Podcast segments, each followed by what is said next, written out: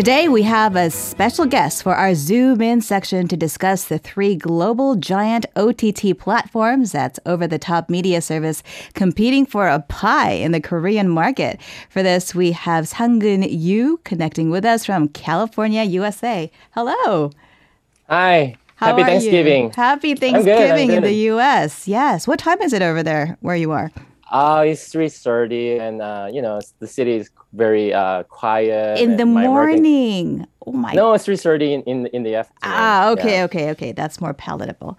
All right. Right. Let me introduce you a little bit to our listeners. Sang-keun Yoo is a published writer of three books as well as many journal articles. He is visiting lecturer at the University of California Riverside's Culture and Media Studies Department. He also serves as the South Korean representative for a Science Fiction Research Association. That is quite the body of work there. I'm sure that does doesn't cover everything, but that is the reason why you have we have you here today to talk about this very interesting topic of OTT dominance here in South Korea. So we recently had Disney Plus enter the Korean market, and uh, watchers are now curious how they will do, especially with Netflix being so dominant, um, and Apple TV has been trailing along. So, what is your prospects for Disney Plus in the Korean market? Yeah, so in order to predict the future of these OTT uh, platform service industries in Korea, we have to first consider about the uniqueness of Korean market for a, a, uh, Western companies. So if you think about the history of other American companies attempting to enter the Korean market, uh, Korea was always resistant. So if you compare it to our neighboring country, Japan, if you think about uh, the Japanese people, the, the, the way they use the American tech companies, they use Yahoo for uh, their email um, um, sending and receiving, and they use Amazon Japan for uh, purchasing product, and they use um, uh, Google for search as a search engine. However, if you think about uh, what we do in Korea, uh, the the when um, Amazon tried to enter into the Korean market, there was already G market, and now people are using Coup- Coupang. Koreans use Naver instead of Google for search engine. Koreans use uh, KakaoTalk instead of WhatsApp or Facebook Messenger. So Netflix, we can say, is probably the first American tech company that success, successfully landed on the Korean market. Yeah, Korean was market is very unique in that regard, isn't In it? In that regard, yeah, it, it is very unique, even comparing to other uh, Asian countries, not just Japan. hmm So I think the success of the Netflix uh, coming from two reasons. So first, Netflix offers something that local companies do not provide. So Mm. if you think about these, uh, like Naver can replace Google, Coupang can replace Amazon because they are service. They are providing services. But what Netflix provides is content, and content is, you know, by definition, is not replaceable. So unique you content. watch- That's right. exactly, exactly, you cannot watch, you know, Squid Game in in Watcha or Wavve. Right, right. So uh, that's the first reason. I, I think that's the power of the original content. hmm And secondly, I think Netflix are doing a fantastic job on localization. So they hired people who understood local markets even early on to infiltrate um, these contents to worldwide. So the question is, can Disney Plus and Apple TV have the same development and expansion in Korea? Hmm. So I think it depends on irreplaceability of their contents, and and it matters how constantly they can provide this kind of irre- irreplaceable content to uh, Korean market. Um, so if you think about this OTT platform and why people subscribe and pay money for these kind of services, so people tend to people use the subs- first subscription to Disney Plus for in order to watch Mandalorian, right? And my friends would subscribe to uh, Hulu to watch, you know, the uh, um, the um, the House uh, Handmaid's Tale. So it's about the specific content, not about the service. hmm So it matters, you know, like whether Disney Plus can do, you know, provide these kind of contents constantly, and also about the Apple TV. So we are now waiting for, you know, Dr. Brain and Pachinko. hmm So we'll see how they can continuously provide these kind of amazing contents to us. Right, that's true because I was actually talking to a friend the other day who had joined Disney Plus and I was asking, How's it going? Do you think you'll be sticking around? And she had actually said, I wish I had um, children because I think this would be a great way to uh, keep them occupied. But there does come a point where um, the nostalgia of going through the old Disney classics. Uh, does start to wither and there's so much competition as it is right i mean we've talked right. about some of the global names disney apple as well as netflix but south korean players are in this as well um, and as you mentioned early on south korean companies tend to be very good at knowing their local market um, and just kind of the unique uh, idiosyncrasies that that uh, koreans have very high level of, of standards as well, right? So um, right. it's it remains to be seen uh, whether these global companies can adopt that as well. Of course, these OTT giants are investing a great amount of money into the market, and a lot of that is also going into um, marketing as well. Do they have different content strategies in your view? Um, and what are their marketing strategies? Uh, I think yeah. The if you if you think about these three companies, Apple TV, Disney Plus, and Netflix, um, I think they all have very different contents and marketing strategies. So if we uh, think about Netflix first, I think Netflix was very successful, as I said, with the term localization, so global localization, right? Mm-hmm. So in particular, if you think about their recent employee and HR kind of strategy, they recently hired, um, uh, promoted two Korean employees to VP level, vice president level to make this localization e- even further. So, um, and we are already witnessing Netflix investing a lot of money to create Korean specific contents for Korean audiences. And I think the international success of Squid Game was not even expected by the uh, executive of Netflix. I think they originally produced Squid Game in an attempt to localize the content and now boom it just su- succeeded globally right? Mm-hmm. so um, i think disney plus and apple tv should learn a lot from netflix to succeed in these kind of other countries. So disney plus is already showing a lot of problems with translation subtitles. And I, I see it from my instagram post a lot of my friends are posting the problems of their korean sub, uh, translations and uh, subtitles.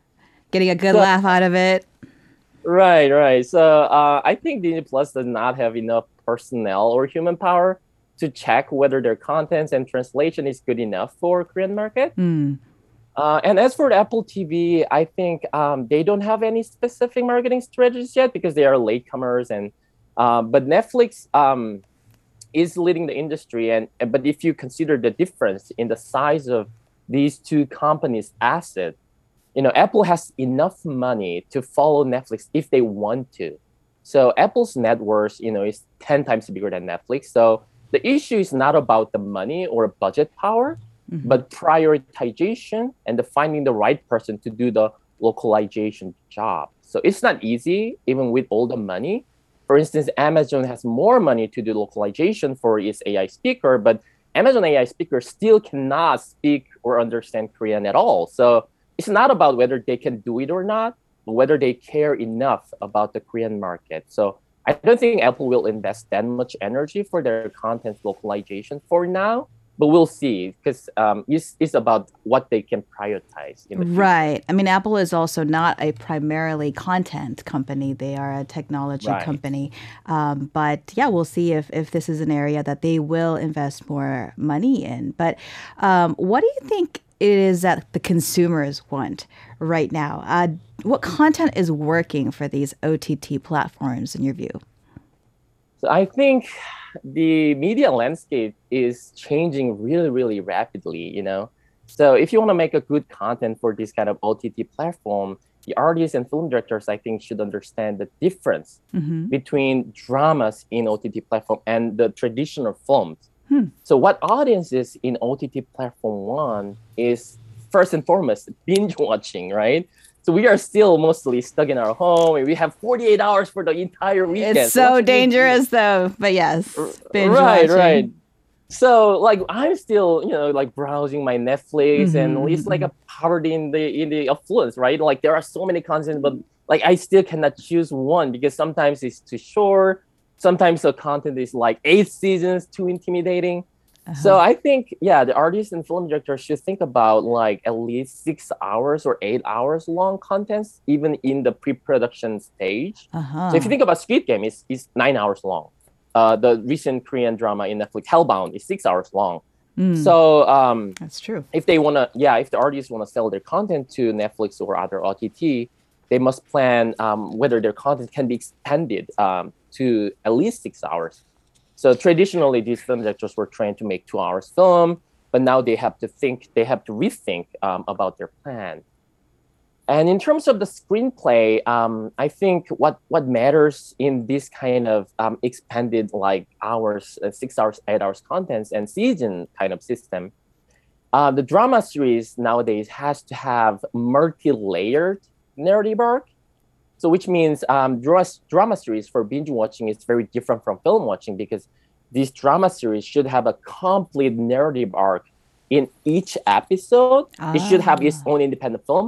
But at the same time, the film director should think about entire season. So each episode should build up following the season's narrative arc. Uh-huh. But at the same time, there's one more layer because if you think about the multiple seasons, each season should also build up. So there should be a three layers of narrative arcs. Um, and also, you know, uh, uh, of course, obviously, the good CGI is important. Recently, the Korean drama Jiri-san, I had a huge expectation, but like poor CGI and this ridiculous, like the PPL we call in Korea, the indirect advertisement is the product placement. hmm Right, right. So um, that's the second thing. And lastly, in terms of the genre, I think the people now tend to have more craving for genre fiction, Mm. such as you know zombie, space travel, fantasy, ghost story, sci-fi. So I think yeah, like layered, multi-layered narrative arc, um, good CGI, uh, genre, and the um, the six hours to eight hours kind of screenplay plan. Yeah, those are interesting points. I want to uh, dig into that multi-layered aspect that you spoke on just a little bit, if we can. How would that differ from a, um, you know, a traditional TV drama that we've seen in the past? Did it would would it would the story narrative for each episode have to be more defined than they have been for a TV drama, for example? Right. So um, I think uh, the film, the, if you think about two hours film, like just traditional film, you, you just you don't need to think about like what you have to hide in the narrative for the next film, right? The f- Mm, one film should be independent product. But in this kind of seasons drama system, like the multi-episodes drama season, you have to think about one episode should have like the climax, beginning climax, and the ending. But at the same time, you have to insert what you will use in the later episode, Right. and like hints and MacGuffins and everything. I see. So this kind of like requires more like complicated kind of plan and thought uh, from the film directors, a lot more uh, detailed planning of the content as well. right? So, how do these OTT platforms make money? I think that's a question that a lot of viewers perhaps ha- have as they're watching these giants compete for market uh, prowess. Are subscriptions usually enough to support their businesses? Yeah, I think uh, this question comes up uh, because it feels like we pay like less than our how much we pay to the traditional theaters because you pay just oh ten dollars, fifteen dollars per month. But if you think about its entire year and multi years, Right. it's like a paying taxes, right? So national governments, you know, uh, the run countries by collecting taxes from the citizens. So imagine you can collect ten dollars from household, not from one country, but from the world, right? So you can you can actually with this money build the government. So if you compare it to the uh, national budget or tax revenue, the Korean national yearly uh, tax revenue was 426 billion last year, and Netflix now has uh, 209 million subscribers. If you count ten dollars to that, then we'll arrive with a yearly profit of over 20 billion dollars. It's one twentieth of Korean government's annual tax revenue. It's one fifth of the Thai government's yearly tax revenue. So yes, you can actually make a government with this kind of profit. And I think this is the scariest thing about the platform business. So when they first start a platform business, uh, they the strategy of their uh, the uh, the running the business is usually they do not leave any profit behind. Mm, It would be best if they constantly reinvested to eradicate their competitors. And if they eradicate their competitors, now it's like their kingdom. So they can, um, um, there is no other option. So people now have no other options than just subscribing and paying taxes constantly to the Netflix. If, without watching Netflix, they cannot join the conversations of their peers. So um, yeah, so um, my answer to your question is yes. So subscription is enough to make money for OTT platforms, and they will make increase the profit and it will be more profitable in the future. Okay. Now as OTT platforms become bigger as we consume media and more and more people go to that OTT space, um, are there any problems or issues that we should be aware of? It's, it's really a nice question. Um, I think the most the, the biggest concern I have is about the uh, monopoly. Mm it's already becoming like monopoly. So once these companies establish their kingdom, killing all the competitors, film directors and artists have no other option than um, to provide content to these platforms, right? With even less money. So the pandemic and the OTT services are already destroying the traditional film industries. Right. And if you were a talented film director, what would you do, right? You must sell your film somewhere, and probably Netflix would be the way that you can make your films watched by mass audiences. So in the future, I think Netflix will probably pay less to these artists while they charge more from the audiences. So we have to think about the lesson from the history. I think in 1948, if you can remember the, the, the lessons from the history book, the U.S. government actually had a lawsuit against the Paramount Pictures, uh, and the Supreme Court of the U.S. prohibited the film production company from owning theaters at the same time. So it's known as an antitrust case. So I think this is a very crucial moment. We have to think about this kind of law uh, to avoid OTT platform industries to you know dominate uh, the world's market. So of course, this is way more difficult to legalize because the issue at stake is not just about one country. So I think um, if monopoly happens from so like Netflix kingdom actually happens, you know, is really terrible for the artists and and, and audiences um, if they have enough power, I think they will slightly begin to think about censorship as well. Mm. And even now, the artists and filmmakers cannot make films like that can, you know, reveal the secrets or the illegal things about Netflix. They will totally prohibit th- those kind of content to be released in Netflix. And if a filmmaker or artist make a film about like openly anti-US ideology, will they allow it to, you know, show in the Netflix? I don't think so. So that's another concern. Right. Monopoly is uh, a, a concern, as you said. I mean, I've already heard years ago, actually, friends in the movie business in Los Angeles and beyond having to move outside of state as well to uh, accommodate uh, these changes in the industry. Um, I think those of us who are, work in the media industry too have really felt the impact of eyeballs going online as opposed to the traditional television that now really kind of feels like a remnant of history already in uh, right. many ways, especially probably Definitely. in the United States where you are. Right. So, um, how can you? How would you? Exp- uh, explain the future of media consumption. Here we are with OTT platforms. People are, as you said, committing their weekends to binge watch through their favorite uh, dramas and and always looking for new content. Um, is this feeding into something, you know, very greater that we don't know about right now? Right. So I would say two things about the future of media consumption. There are many things, but like most importantly, two things. First, more personalization. Second, metaverse or virtual reality.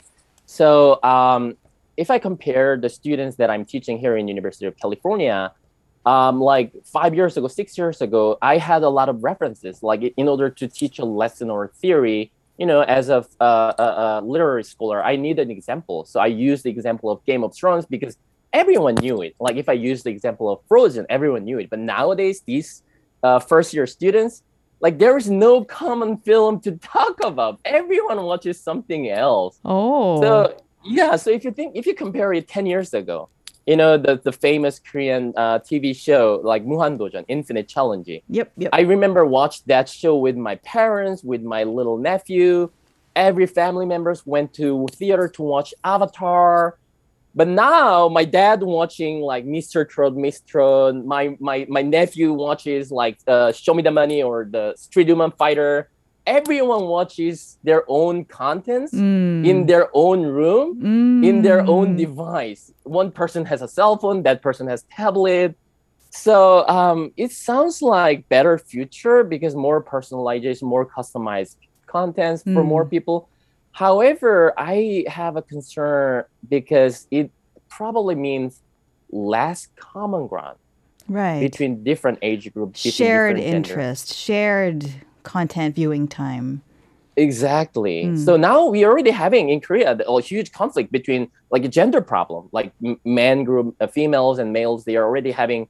There is no common ground already, and the left wings, the right wings, and I think because of this rapid personalization in contents and and media consumption, this kind of conflict between political parties, age groups, and gender will be even you know worse. Hmm. Um, and that's the first thing I expect about the future. And the second one is Metaverse. yeah it's a yeah it's a virtual reality so um, i think in the future I, I expect more people will watch um, these kind of movies with virtual reality device um, on their heads so the, the traditional films are 2d based right you are watching in a sitting on a couch and the screen hanging on the wall but the 2d screen content i think cannot win the immersive kind of experience of 4d experiences you have with vr gear so imagine you are watching Squid Game, but you are not watching it, but you are in the game spot, in the death competition, right? You are next to the, you are watching Lee Jung Jae is like licking the, the the candy right, right, right. next to him. It's it's whole And you turn around and there's something else.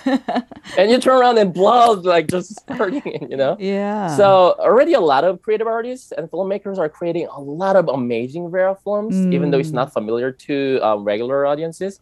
So Cannes Film Festival, Venice Film Festival already has a specific section VR Film Award already. Mhm. And um, recently, an amazing Korean film director that I admire, Gina Kim, who's a professor in UCLA, she won those awards already with her VR films.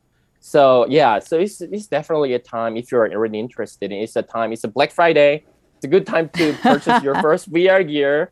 And there are already a lot of amazing films, and it, it will provide you a whole different idea what media is.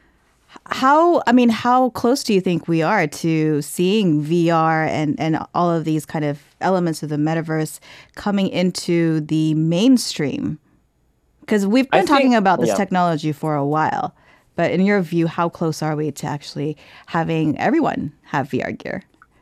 I would say what's what matters about the how soon we can get more familiarized to this kind of VR gear is the price of the gear. Mm, So mm, already mm, the Oculus Quest 2 is like two hundred dollars, three hundred dollars. It's like a there's a huddle. It, it still feels expensive, mhm, right? mhm. So um, I think I would say three years. In three years, the gears will go down. The price will go down. It will be like fifty dollars, which is doable. Mhm. Then every household will have one, and then there will be the moment that VR films will be will flourish. But on the production side, you would say that they are ready to inundate the market with VR enabled content. It's a good question, but there are actually a lot of amazing films out there, but it's mo- mostly still limited to you know cinephiles and art cinema goers. Mm. However, there are already a, a lot of amazing films that I would like to recommend. I experienced it and it was amazing. And and even BBC, they already began their own website for VR news. So let's say if they want to uh, talk about like the war in Afghanistan, the VR news, they have this 360 degree camera, and it, with the gear, you are actually in that refugee camp. So it's already there. It's happening. Yeah. What what matters is how much you know cheaper we can purchase the gear to the every every household in the world. Oh man, what an experience that would be though, right? All right. Right. We what a far-reaching discussion we had from OTT platforms all the way to the future of the way we will consume content. Thank you so much. Uh Yoo Sang-keun from connecting with us from California. You are a visiting lecturer at the University of California, Riverside. Thank you so much. It was great to Thank speak you, with Eunice. you. Have a great you. weekend. Thank you for having me. If you're listening to our program using the podcast service, just a reminder that we do go live Monday through Friday, 7 a.m. Korea Standard Time. So tune in and help us make the show more informative by giving us your input. See you bright and early on Good Morning Seoul.